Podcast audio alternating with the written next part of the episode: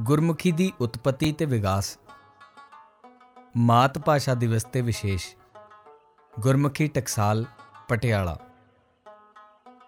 ਗੁਰਮੁਖੀ ਸ਼ਬਦ ਦਾ ਭਾਖਾਈ ਮੂਲਕ ਅਰਥ ਹੈ, ਗੁਰੂ ਦੇ ਮੁਖ ਵਿੱਚੋਂ ਨਿਕਲੀ ਹੋਈ ਅਤੇ ਲਿਪੀ ਮੂਲਕ ਅਰਥ ਹੈ, ਜੋ ਗੁਰੂ ਨੇ ਬਣਾਈ। ਗੁਰਮੁਖੀ ਦਾ ਨਿਰਮਾਣ ਦੂਜੇ ਪਾਤਸ਼ਾਹ ਗੁਰੂ ਅੰਗਦ ਦੇਵ ਜੀ ਨੇ ਭਾਈ ਲੈਣੇ ਦੇ ਰੂਪ ਵਿੱਚ ਕਰਤਾਰਪੁਰ ਵਿਖੇ ਸਤਿਗੁਰ ਸੱਚੇ ਪਾਤਸ਼ਾਹ ਗੁਰੂ ਨਾਨਕ ਦੇਵ ਜੀ ਦੀ ਰਹਿਨੁਮਾਈ ਹੇਠ ਕੀਤਾ। ਗੁਰਬਾਣੀ ਨੂੰ ਲਿਖਣ ਲਈ ਉਸ ਸਮੇਂ ਪੰਜਾਬ 'ਚ ਪ੍ਰਚਲਿਤ ਲਿਪੀਆਂ ਵਿੱਚੋਂ ਕੋਈ ਵੀ ਟੁਕਵੀ ਨਹੀਂ ਸੀ। ਇਸ ਲਈ ਨਵੀਂ ਲਿਪੀ ਦੇ ਨਿਰਮਾਣ ਦੀ ਪਹਿਲੀ ਤੇ ਬੁਨਿਆਦੀ ਲੋੜ ਗੁਰਬਾਣੀ ਨੂੰ ਲਿਖਤੀ ਰੂਪ ਵਿੱਚ ਸੁਰੱਖਿਅਤ ਕਰਨਾ ਸੀ। ਨਵੇਂ ਸੁਤੰਤਰ ਭਾਈਚਾਰਕ, ਪੰਥਕ ਜਾਂ ਕੌਮੀ ਸੰਗਠਨ ਲਈ ਵੀ ਇਹ ਬੁਨਿਆਦੀ ਲੋੜ ਸੀ। ਇਸ ਲੋੜ ਸੰਬੰਧੀ ਗੁਰੂ ਨਾਨਕ ਦੇਵ ਜੀ ਪਹਿਲਾਂ ਹੀ ਇਸ਼ਾਰਾ ਕਰ ਚੁੱਕੇ ਸਨ। ਲਿਖੇ ਬਾਝੋਂ ਸੁਰਤ ਨਾਹੀ, ਬੋਲ ਬੋਲ ਗਵਾਈਐ। ਵਡਹੰਸ ਮਹੱਲਾ ਪਹਿਲਾ, ਅੰਗ 566 ਗੁਰੂ ਨਾਨਕ ਦੇਵ ਜੀ ਨੇ ਆਪਣੀ ਬਾਣੀ ਰਾਗ ਆਸਾ ਮਹੱਲਾ ਪਹਿਲਾ ਪੱਟੀ ਲਿਖੀ 432 434 ਵਿੱਚ, ਉਸ ਸਮੇਂ ਪ੍ਰਚਲਿਤ ਪਹਿਲੀਆਂ ਪਰੰਪਰਕ ਲਿਪੀਆਂ ਦੀ ਸਮੀਖਿਆ ਕਰਕੇ ਨਵੀਂ ਗੁਰਮੁਖੀ ਲਿਪੀ ਦੇ ਨਿਰਮਾਣ ਦਾ ਆਧਾਰ ਖੁਦ ਹੀ ਤਿਆਰ ਕਰ ਦਿੱਤਾ ਸੀ। ਜੀਵਨ ਦੇ ਆਖਰੀ ਸਮੇਂ ਜਦੋਂ ਗੁਰੂ ਨਾਨਕ ਦੇਵ ਜੀ ਉਦਾਸੀਆਂ ਉਪਰੰਤ ਕਰਤਾਰਪੁਰ ਵਿਖੇ ਟਿਕ ਗਏ ਤਾਂ ਇੱਥੇ ਉਹਨਾਂ ਦੀ ਅਗਵਾਈ ਵਿੱਚ ਭਾਈ ਲੈਣਾ ਜੀ ਤੇ ਉਹਨਾਂ ਦੇ ਸਾਥੀ ਗੁਰਮੁਖਾਂ ਬਾਬਾ ਬੁੱਢਾ ਜੀ, ਭਾਈ ਮਨਸੁਖ ਜੀ, ਬਾਬਾ ਸ੍ਰੀ ਚੰਦ ਆਦ ਨੇ ਗੁਰਮੁਖੀ ਦੀ ਸਿਰਜਣਾ ਦਾ ਮਹਾਨ ਕਾਰਜ ਕੀਤਾ ਅਤੇ ਗੁਰੂ ਨਾਨਕ ਜੀ ਦੀ ਬਾਣੀ ਅਤੇ ਉਹਨਾਂ ਦੁਆਰਾ ਸੰਗ੍ਰਹਿਤ ਕੀਤੀ ਭਗਤ ਸਹਿਬਾਨਾਂ ਦੀ ਬਾਣੀ ਨੂੰ ਮਹਿਮਾ ਪ੍ਰਕਾਸ਼ ਵਾਰਤਕ 1773 ਈਸਵੀ ਦੇ ਸ਼ਬਦਾਂ ਅਨੁਸਾਰ ਮਰਿਆਦਾ ਭਾਵ ਸਿਸਟਮ ਵਿੱਚ ਕੀਤਾ, ਭਾਵ ਕੇ ਪੋਥੀਆਂ ਤਿਆਰ ਕੀਤੀਆਂ ਗਈਆਂ। ਭਾਈ ਲੈਣਾ ਜੀ ਨੇ ਉਸ ਸਮੇਂ ਪ੍ਰਚਲਿਤ ਲਿਪੀਆਂ ਜਿਹਾ ਕਿ ਲੰਡੇ, ਸਾਰਦਾ, ਟਾਕਰੀ ਆਦ ਤੋਂ ਸਹਾਇਤਾ ਵੀ ਲਈ। ਬੰਸਾਵਲੀ ਨਾਮੇ 1799 ਦੇ ਕਰਤਾ ਭਾਈ ਕੇਸਰ ਸਿੰਘ ਨੇ ਗੁਰਮੁਖੀ ਨਿਰਣਾ ਵਿੱਚ ਬਾਬਾ ਸ੍ਰੀ ਚੰਦ ਜੀ ਦਾ ਵੀ ਵਿਸ਼ੇਸ਼ ਨਾਂ ਲਿਆ। ਜਿਸ ਦਾ ਸਪਸ਼ਟ ਭਾਵ ਹੈ ਕਿ ਗੁਰਮੁਖੀ ਦੇ ਨਿਰਮਾਣ ਵਿੱਚ ਬਾਬਾ ਸ਼੍ਰੀ ਚੰਦ ਜੀ ਨੇ ਵੀ ਸਹਾਇਕ ਸਾਥੀ ਦੇ ਵਜੋਂ ਭੂਮਿਕਾ ਨਿਭਾਈ ਹੈ। ਗੁਰਮੁਖੀ ਦੀ ਉਤਪਤੀ ਤੇ ਵਿਕਾਸ। ਗੁਰਮੁਖੀ ਦੀ ਉਤਪਤੀ ਸੰਬੰਧੀ ਸਪਸ਼ਟ ਇਤਿਹਾਸਕਾਰ ਤੇ ਸਿਧਾਂਤਕ ਪ੍ਰਮਾਣ ਹੋਣ ਦੇ ਬਾਵਜੂਦ ਸਾਡੇ ਅਕਾਦਮਿਕ ਜਾਂ ਜਨਸੰਧਾਰਨ ਜਗਤ ਵਿੱਚ ਹੋਰ ਕਈ ਗਲਤਫਹਿਮੀਆਂ ਸਮੇਤ ਇੱਕ ਗਲਤਫਹਿਮੀ ਬੜੇ ਸੁਚੇਤ ਪੱਧਰ ਉੱਤੇ ਵਿਧੀਵਤ ਢੰਗ ਨਾਲ ਇਹ ਫੈਲਾਈ ਗਈ ਹੈ ਕਿ ਗੁਰਮੁਖੀ ਲਿਪੀ ਦੀ ਸਿਰਜਣਾ ਵਿੱਚ ਸਿੱਖ ਗੁਰੂ ਸਾਹਿਬਾਨ ਦਾ ਯੋਗਦਾਨ ਨਹੀਂ ਹੈ।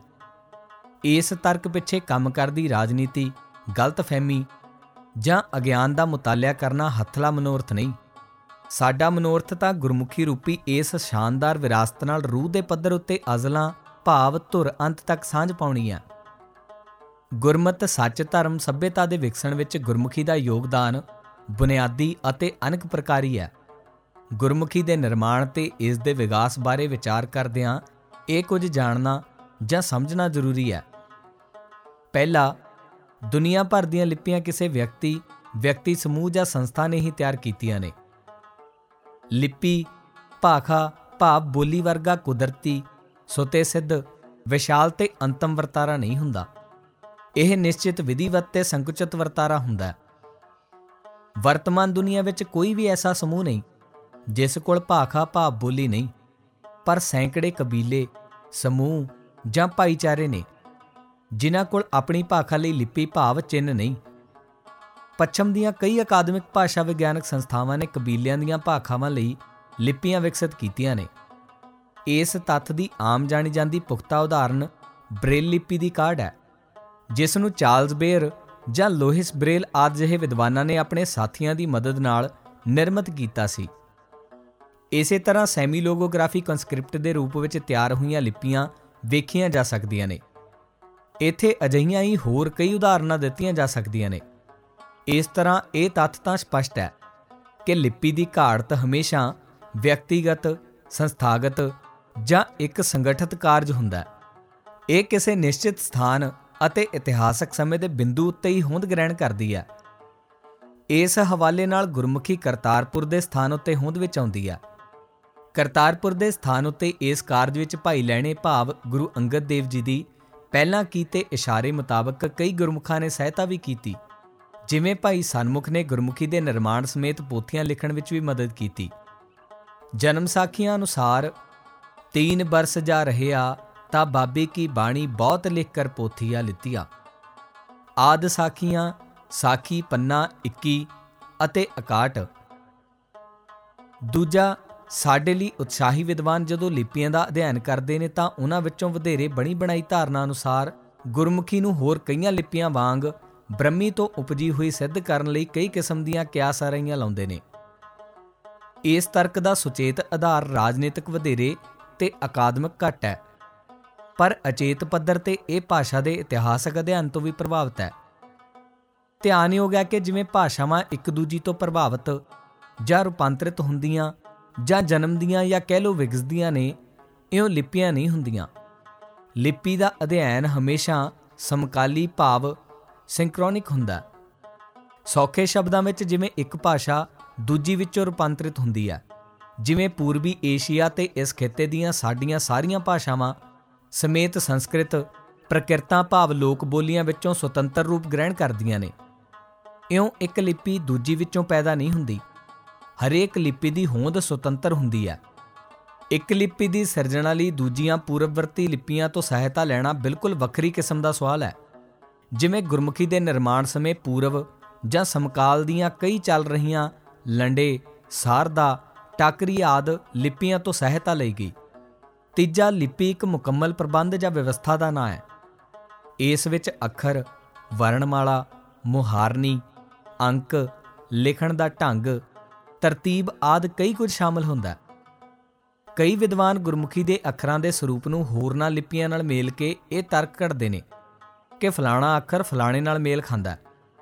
ਜੇਕਰ ਅਸੀਂ ਗੁਰਮੁਖੀ ਤੇ ਹੋਰਨਾਂ ਲਿਪੀਆਂ ਨੂੰ ਇੱਕ ਸਾਰਣੀ ਵਿੱਚ ਪੇਸ਼ ਕਰੀਏ, ਤਾਂ ਇਹ ਸਿੱਧ ਕਰਨਾ ਸੰਭਵ ਨਹੀਂ ਕਿ ਕਿਹੜਾ ਅੱਖਰ ਕਿਸ ਵਿੱਚੋਂ ਨਿਕਲਿਆ ਜਾਂ ਆਧਾਰਤ ਹੈ।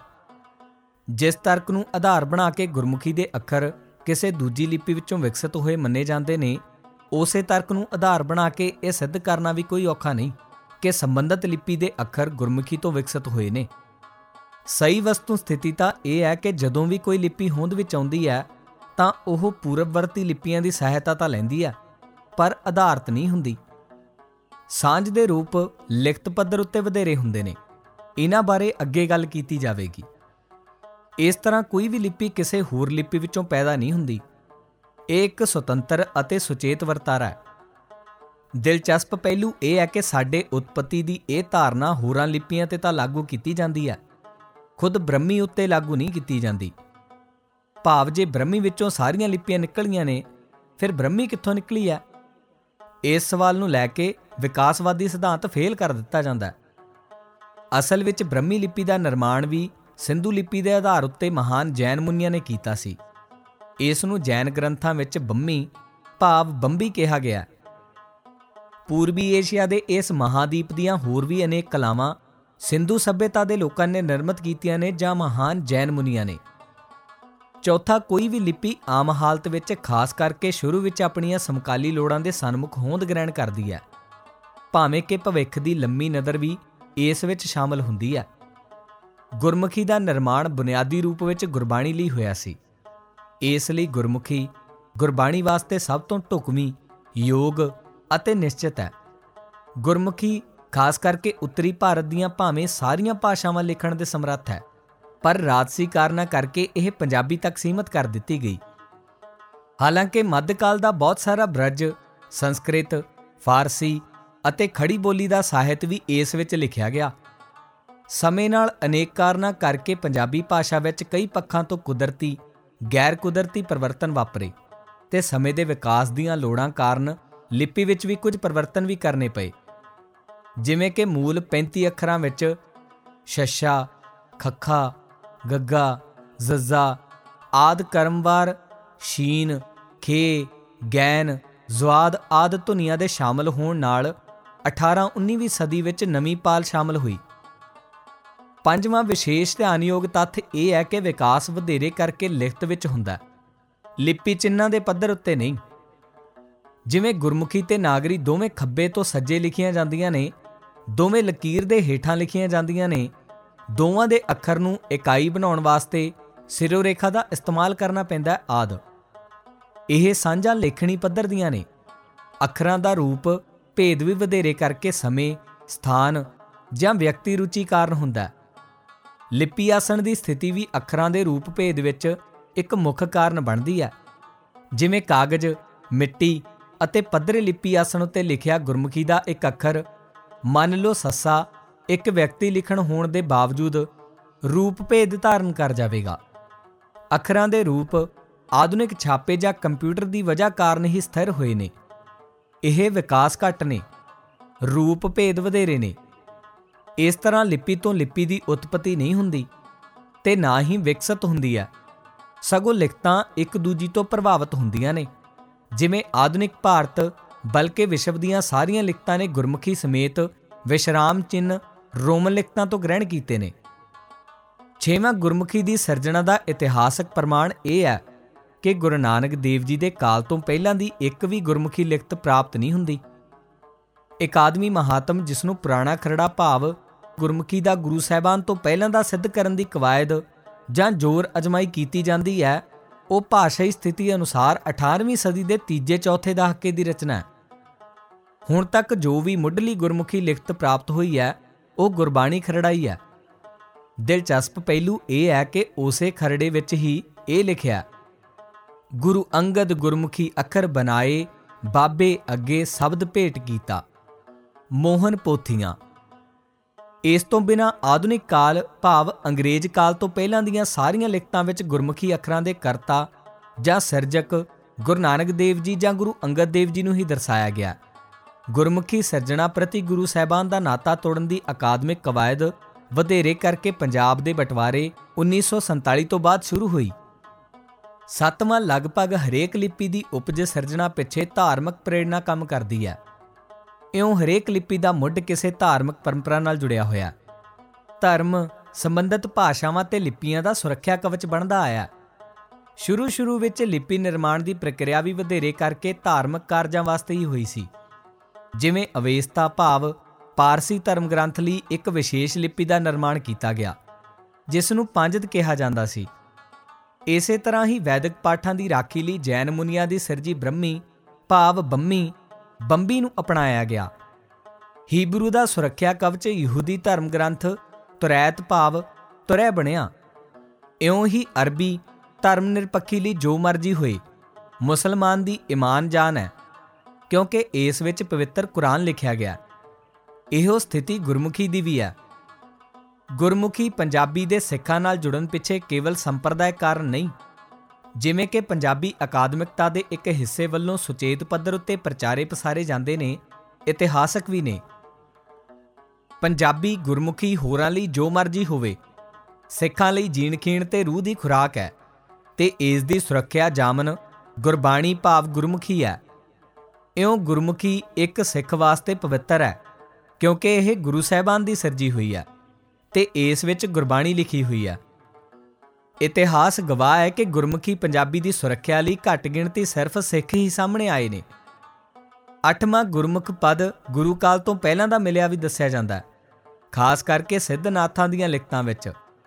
ਗੁਰਮੁਖ ਪਦ ਜ਼ਰੂਰ ਮਿਲਦਾ ਪਰ ਇਸ ਪਦ ਨਾਲ ਜੋ ਭਾਵ ਤੇ ਵਿਵੇਕ ਗੁਰਮਤ ਸਾਹਿਤ ਵਿੱਚ ਜੁੜਿਆ ਹੋਇਆ ਉਹ ਹੋਰ ਕਿਤੇ ਨਹੀਂ। ਗੁਰਮੁਖੀ ਪਦ ਗੁਰਮਤ ਸਾਹਿਤ ਵਿੱਚ ਹੀ ਹੈ। ਵਰਤਮਾਨ ਸਮੇਂ ਭਾਸ਼ਾ ਵਿਗਿਆਨ ਭਾਵੇਂ ਬਹੁਤ ਤਰੱਕੀ ਕਰ ਗਿਆ ਪਰ ਸਾਡੇ ਮੁਲਕ ਵਿੱਚ ਹਾਲੇ ਵੀ ਇਹ ਇਤਿਹਾਸਕ ਭਾਸ਼ਾ ਵਿਗਿਆਨ, ਭਾਵ ਫਿਲੋਲੋਜੀ ਦੇ ਪ੍ਰਭਾਵ ਤੋਂ ਬਹੁਤ ਮੁਕਤ ਨਹੀਂ ਹੋ ਸਕਿਆ। ਇਸੇ ਤਰ੍ਹਾਂ ਹੀ ਇਸ ਨਾਲ ਜਿੰਨੇ ਵੀ ਸਿੱਧੇ ਜਾਂ ਅਸਿੱਧੇ ਗਿਆਨ ਅਨੁਸ਼ਾਸਨ ਸੰਬੰਧਿਤ ਨੇ, ਉਹ ਵੀ ਵਧੇਰੇ ਕਰਕੇ ਇਤਿਹਾਸਕ ਭਾਸ਼ਾ ਵਿਗਿਆਨ ਤੋਂ ਪ੍ਰਭਾਵਿਤ ਨੇ। ਇਹੀ ਕਾਰਨ ਹੈ ਕਿ ਵਿਕਾਸ ਦੀ ਧਾਰਨਾ ਤਹਿਤ ਅਸੀਂ ਆਪਣੀ ਹਰੇਕ ਸਿਰਜਣਾ ਨੂੰ ਸੁਤੰਤਰ ਗ੍ਰਹਿਣ ਕਰਨ ਦੀ ਥਾਂ ਕਿਸੇ ਪੂਰਵ ਉਪਲਬਧੀ ਦੀ ਲਗਾਤਾਰਤਾ ਵਿੱਚ ਵੇਖਣ ਦੀ ਆਦਤ ਜਾਂ ਫੈਸ਼ਨ ਬਣਾ ਚੁੱਕੇ ਹਾਂ। ਲਿਪੀਆਂ ਨਾਲ ਵੀ ਇਹੋ ਭਾਣਾ ਵਾਪਰਿਆ। ਜੇਕਰ ਅਸੀਂ ਇਕਾਲਕ ਭਾਵ ਸਿੰਕਰੋਨਿਕ ਦ੍ਰਿਸ਼ਟੀ ਰਾਹੀਂ ਵੇਖਾਂਗੇ, ਤਾਂ ਹਰ ਉਪਲਬਧੀ ਸੁਤੰਤਰ ਨਜ਼ਰ ਆਵੇਗੀ। ਗੁਰਮੁਖੀ ਨੂੰ ਵੀ ਐਵੇਂ ਹੀ ਵੇਖਣ ਦੀ ਲੋੜ ਹੈ। ਦੂਜੀ ਦ੍ਰਿਸ਼ਟੀ ਧਰਮ ਮੀਮਾਂਸਕ ਭਾਵ ਥਿਓਲੋਜੀਕਲ ਹੈ, ਜਿਵੇਂ ਕਿ ਪਹਿਲਾਂ ਕਿਹਾ ਗਿਆ ਲਗਭਗ ਹਰੇਕ ਉਪਲਬਧੀ ਜਾਂ ਸਰਜਣਾ ਪਿੱਛੇ ਧਾਰਮਿਕ ਪ੍ਰੇਰਣਾ ਕੰਮ ਕਰਦੀ ਰਹੀ ਹੈ। ਭਾਸ਼ਾਵਾਂ ਤੇ ਲਿਪੀਆਂ ਨਾਲ ਵੀ ਇਸੇ ਤਰ੍ਹਾਂ ਹੀ ਹੋਇਆ। ਅਸੀਂ ਸੁਚੇਤ ਹੋਈਏ ਕਿ ਗੁਰਮੁਖੀ ਇੱਕ ਸੰਪੂਰਨ ਤਹਿਜੀਬ ਹੈ, ਇੱਕ ਸ਼ਾਨਦਾਰ ਸਭਿਅਤਾ। ਇਸ ਦੇ 35 ਅੱਖਰ ਆਪਣੇ ਆਪ ਵਿੱਚ ਵੱਖ-ਵੱਖ ਅੰਗਾਂ ਦੀ ਅਨਹਦ ਧੁਨੀ ਅਲਾਪਦੇ ਨੇ। ਭਾਵੇਂ ਧਰਤੀ ਵਾਲਿਆਂ ਨੂੰ ਹਾਲੇ ਇਸ ਦਾ ਬਹੁਤਾ ਇਲਮ ਨਹੀਂ, ਧਰਤੀ ਵਾਲੇ ਗੁਰਮੁਖੀ ਨੂੰ ਇੱਕ ਲਿਪੀ ਮੰਨਦੇ ਨੇ। ਇਹ ਲਿਪੀ ਹੈ ਜ਼ਰੂਰ, ਪਰ ਕੇਵਲ ਲਿਪੀ ਨਹੀਂ, ਇਹ ਭਾਖਾ ਵੀ ਹੈ, ਇੱਕ ਸਰੋਦੀ ਨਾਦ ਵੀ, ਜੋ ਪੂਰੀ ਤਰ੍ਹਾਂ ਸੰਗੀਤਕ ਭਾਵ ਮਿਊਜ਼ੀਕਲ ਹੈ। ਇਸ ਦੇ ਸਰੋਦੀ ਸੰਗੀਤ ਵਿੱਚ ਧਰਤੀ ਅਸਮਾਨ ਗੂੰਜਦੇ ਨੇ। ਗੁਰਬਾਣੀ ਦਾ ਪ੍ਰਕਾਸ਼ ਗੁਰੂ ਨਾਨਕ ਪਾਤਸ਼ਾਹ ਦਰਵੇਜ਼ ਦੇ ਧੁਰ ਹਿਰਦੇ ਘਰ ਵਿੱਚ ਹੋਇਆ, ਜਿਸ ਦਾ ਵਾਹਨ ਗੁਰਮੁਖੀ ਬਣੀ। ਇਉਂ ਅੱਖਰਾਂ ਦੇ ਅੱਖਰ ਗੁਰੂ ਪਾਤਸ਼ਾਹ ਦੇ ਮਨ ਮਸਤਕ ਵਿੱਚ ਫੁੱਲਝੜੀਆਂ ਬਣ ਕੇ ਗੁਰਬਾਣੀ ਦੀ ਆਰਤੀ ਉਤਾਰਦੇ ਨੇ। ਇਉਂ ਗੁਰਮੁਖੀ ਸੰਗੀਤਮਈ ਜੀਵਨ ਸ਼ੈਲੀ ਹੈ, ਇੱਕ ਤਹਿਜ਼ੀਬ। ਨੌਵਾਂ ਵਰਤਮਾਨ ਗੁਰਮੁਖੀ ਨਾਲ ਜਿੱਥੇ ਕਈ ਕਿਸਮ ਦੇ ਟੈਬੂ ਜੁੜ ਗਏ ਨੇ ਉੱਥੇ ਕਈ ਢੰਗ ਤਰੀਕੇ ਵੀ ਬਦਲ ਗਏ ਨੇ। ਮੁੱਖ ਫ਼ਰਕ ਇਹ ਪਿਆ ਹੈ ਕਿ ਆਮ ਹਾਲਤ ਵਿੱਚ ਗੁਰਮੁਖੀ ਨੂੰ ਜਾਂ ਤਾਂ ਭਾਸ਼ਾ, ਬੋਲੀ, ਵਿਆਕਰਣ ਆਦਿ ਨਾਲ ਜੋੜ ਕੇ ਬੋਲਚਾਲ, ਸਿੱਖਿਆ ਆਦਿ ਸਕੂਲੀ ਲੋੜ ਵਜੋਂ ਪੇਸ਼ ਕੀਤਾ ਜਾਂਦਾ ਹੈ ਜਾਂ ਕਈ ਹਾਲਤਾਂ ਵਿੱਚ ਵਧੇਰੇ ਕਰਕੇ ਰੁਜ਼ਗਾਰ ਨਾਲ ਜੋੜਿਆ ਗਿਆ ਪਰ ਧਿਆਨ ਰਹੇ ਕਿ ਗੁਰਮੁਖੀ ਸਿੱਖਣਾ ਕੇਵਲ ਭਾਸ਼ਾ ਵਿਗਿਆਨ, ਬੋਲਚਾਲੀ ਜਾਂ ਰੁਜ਼ਗਾਰ ਤੱਕ ਸੀਮਤ ਮਾਮਲਾ ਨਹੀਂ ਇਹ ਸਾਡੀ ਹੋਂਦ ਹਸਤੀ ਨਾਲ ਜੁੜਿਆ ਹੋਇਆ, ਸਾਡੀ ਮੁਕਤੀ ਦਾ ਸਵਾਲ ਹੈ। ਗੁਰਮੁਖੀ ਬਿਨਾ ਸਾਡੀ ਕੋਈ ਹੋਂਦ ਨਹੀਂ। ਵਾਹਿਗੁਰੂ ਜੀ ਕਾ ਖਾਲਸਾ, ਵਾਹਿਗੁਰੂ ਜੀ ਕੀ ਫਤਿਹ। ਰੁਜ਼ਗਾਰ ਨਾਲ ਜੋੜਿਆ ਗਿਆ। ਪਰ ਧਿਆਨ ਰਹੇ ਕਿ ਗੁਰਮੁਖੀ ਸਿੱਖਣਾ ਕੇਵਲ ਭਾਸ਼ਾ ਵਿਗਿਆਨ, ਬੋਲਚਾਲੀ ਜਾਂ ਰੁਜ਼ਗਾਰ ਤੱਕ ਸੀਮਤ ਮਾਮਲਾ ਨਹੀਂ। ਇਹ ਸਾਡੀ ਹੋਂਦ ਹਸਤੀ ਨਾਲ ਜੁੜਿਆ ਹੋਇਆ, ਸਾਡੀ ਮੁਕਤੀ ਦਾ ਸਵਾਲ ਹੈ। ਗੁਰਮੁਖੀ ਬਿਨਾ ਸਾਡੀ ਕੋਈ ਹੋਂਦ ਨਹੀਂ। ਵਾਹਿਗੁਰੂ ਜੀ ਕਾ ਖਾਲਸਾ ਵਾਹਿਗੁਰੂ ਜੀ ਕੀ ਫਤਿਹ।